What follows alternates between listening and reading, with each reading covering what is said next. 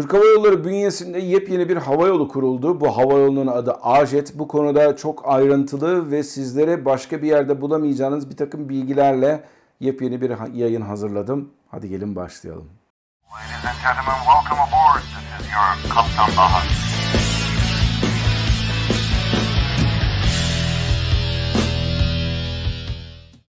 Herkese merhabalar arkadaşlar. Ben Kaptan Baha, Bahadır Ecuner. Yepyeni bir Kaptan Baha yayınında sizlerle birlikteyiz. Türk Hava Yolları geçtiğimiz günlerde Anadolu Jet'ten devşirilen yepyeni bir hava yolunu kurdu.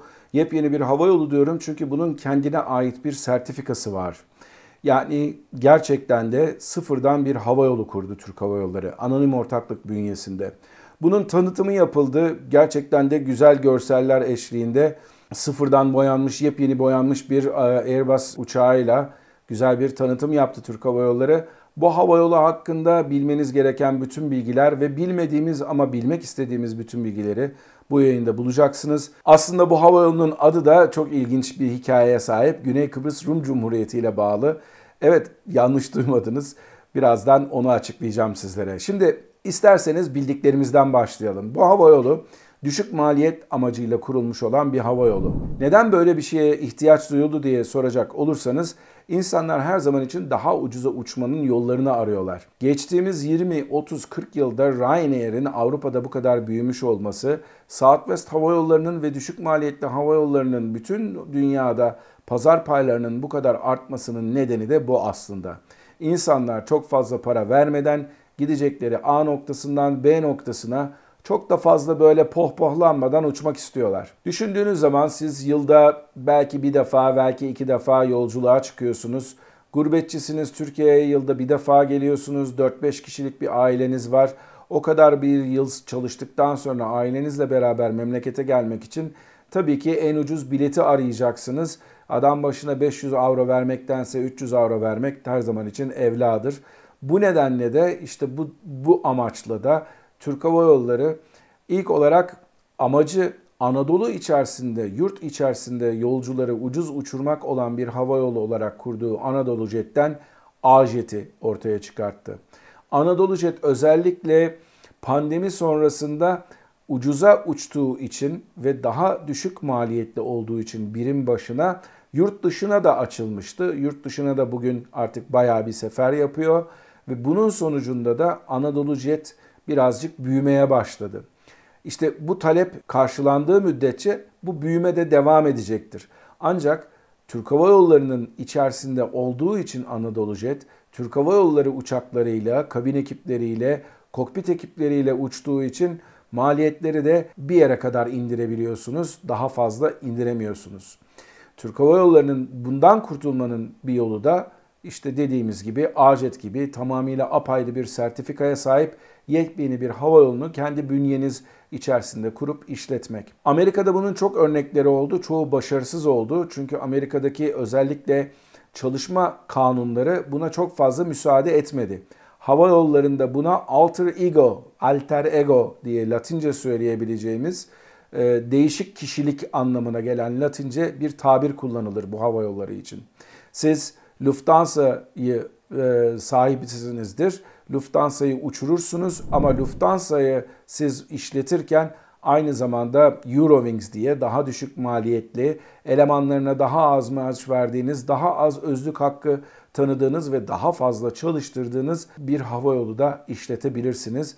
Ne yazık ki bunlar çalışanlar açısından iyi bir şey değil.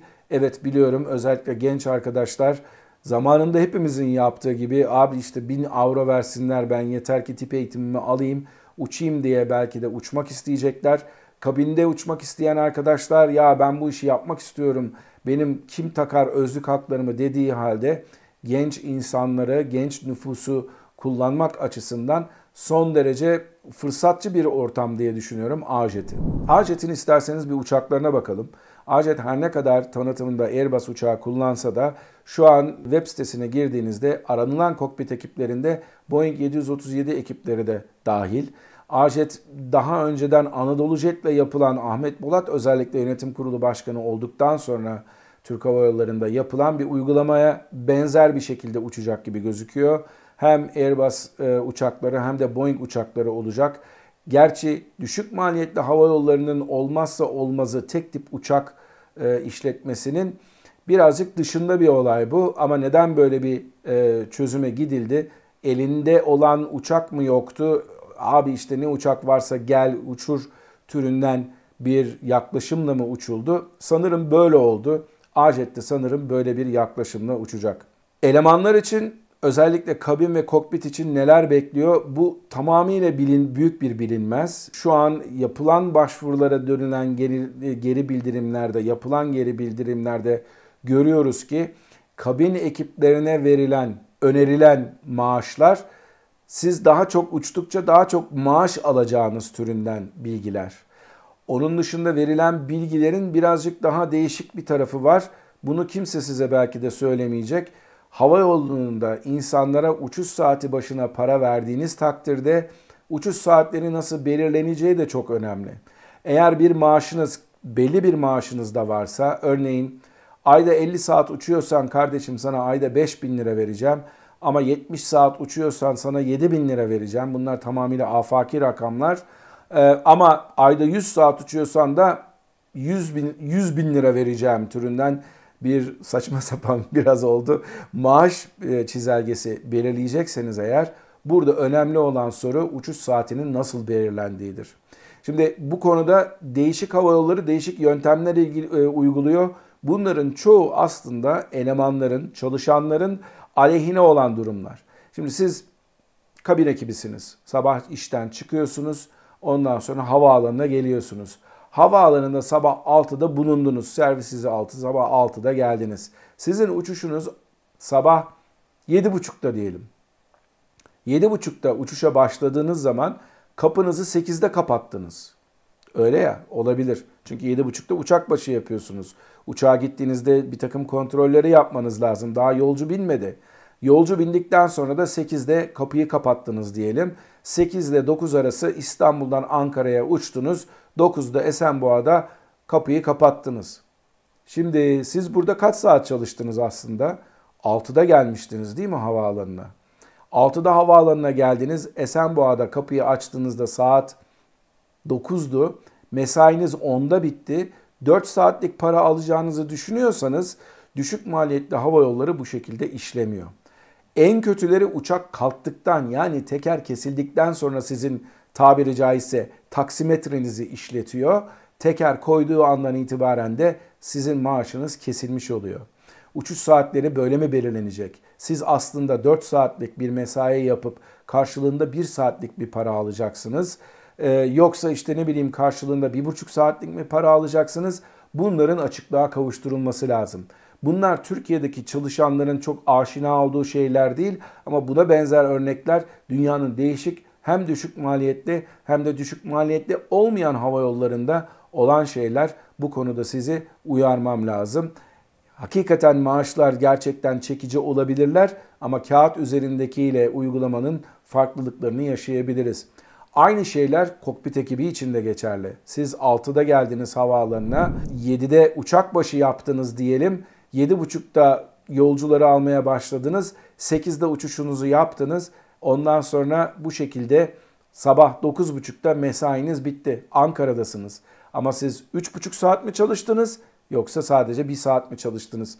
Bunlar önemli. Bunların açıklığa kavuşturulması lazım. İnsanlara uçuş başına saat ücreti vereceksiniz. Aynı zamanda öyle görülüyor ki belli bir uygulama daha var. Bunu örneğin Eurowings yapıyor. Kasım, Aralık türünden çok da yoğun olmayan aylarda insanlara %80 maaşlarını ödüyorlar. Yaz aylarında da %100 maaşlarını ödüyorlar. Şimdi bu aslında benim havacılıkta en çok karşı çıktığım konulardan bir tanesi. Havacılığa gönül verip ben pilot olmak istiyorum diyen veya kabin ekibi olmak istiyorum diyen arkadaşları ben her zaman için bir takım şeyleriyle havacılığın olumsuz yönleriyle de uyarıyorum. Bu da onlardan bir tanesi.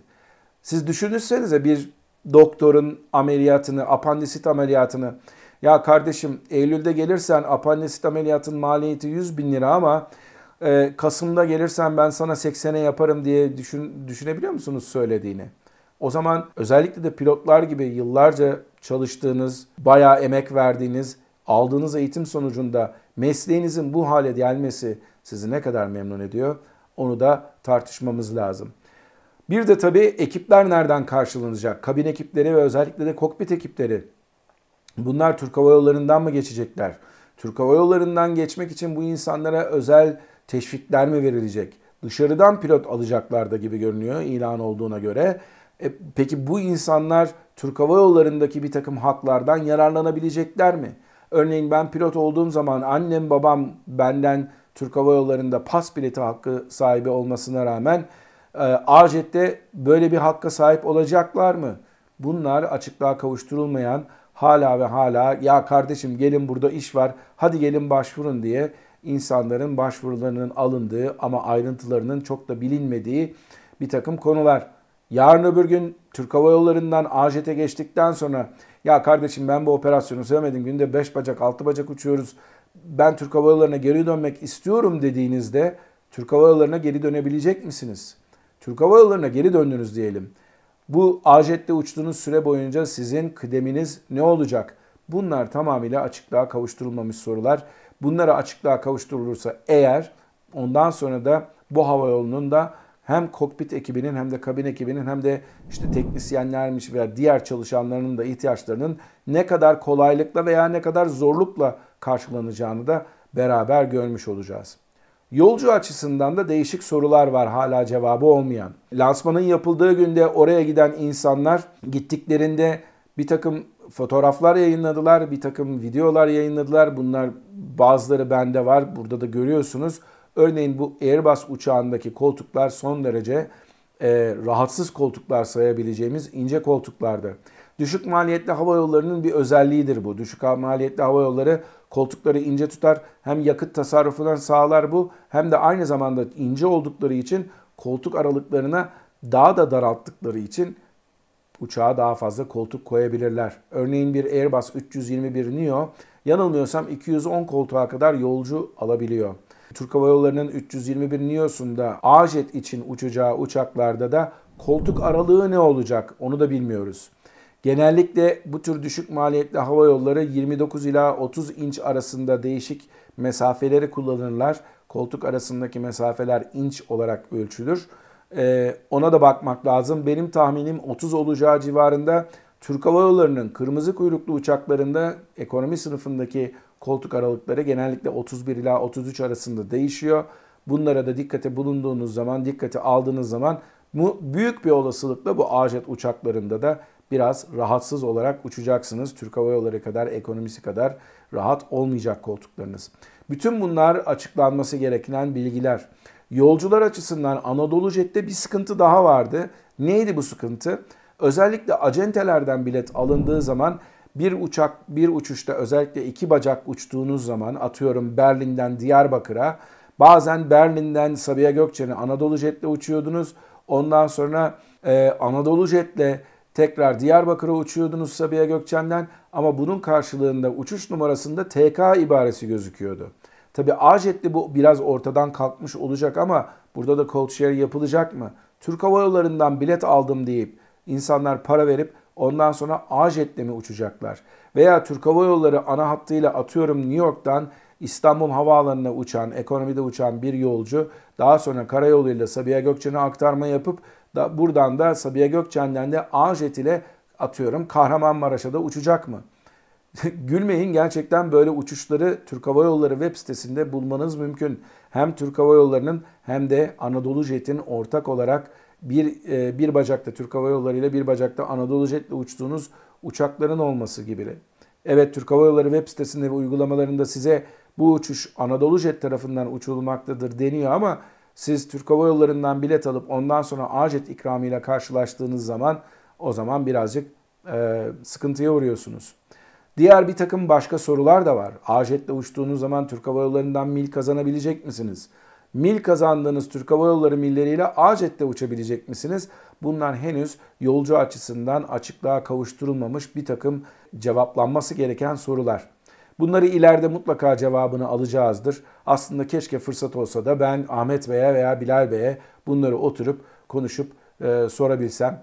Ben bu videoyu aynı zamanda LinkedIn'e koyacağım. Biliyorum Ahmet Bey LinkedIn'i kullanıyor. Belki de bu videonun altında kendisi veya LinkedIn'de bu konuda bir yorum yapar. Birazcık daha açıklığa kavuşturmuş olur. bir takım bilgileri. Onun dışında çok ilginç bir bilgi daha var. Ajet ismi bence çok da güzel bir isim değil. Yani İngilizce okuduğunuz zaman A-Jet yani herhangi bir jetle uçuyormuşsunuz gibi oluyor. Birazcık markanın albenisini ortadan kaldırıyor. Evet uçakların renkleri çok güzel, kullanılan renkler çok güzel.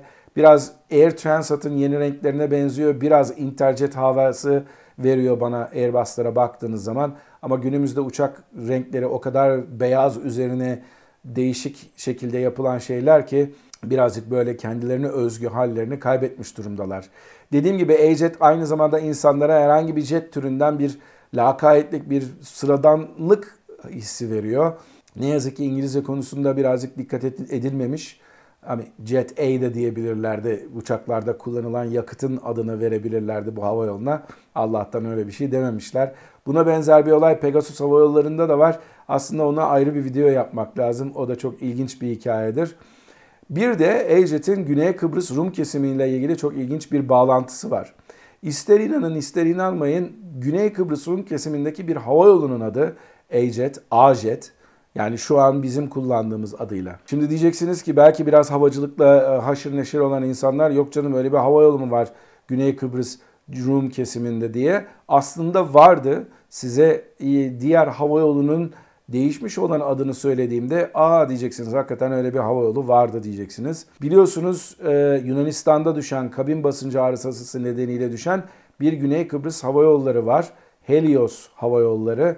Helios'un Yunanistan'da düşen kazası sonucunda genellikle kaza sonrasında yapılan böyle küçük hava yollarında yapılan bir e, uygulamadır. Bir yatırımcı firma bu firmayı alıyor. Helios'un adını değiştirmek zorunda. Çünkü insanlar çok kötü bir e, reputasyona sahip, çok kötü bir üne sahip bir hava yolunda uçmak istemezler.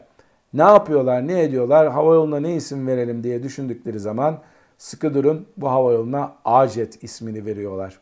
Dolayısıyla bu Ajet o Ajet değil ama bu konuda bir araştırma yapmış mı Türk Hava Yolları isim ararken bilemiyorum. Onu da onlara sormak lazım, cevabını almak lazım.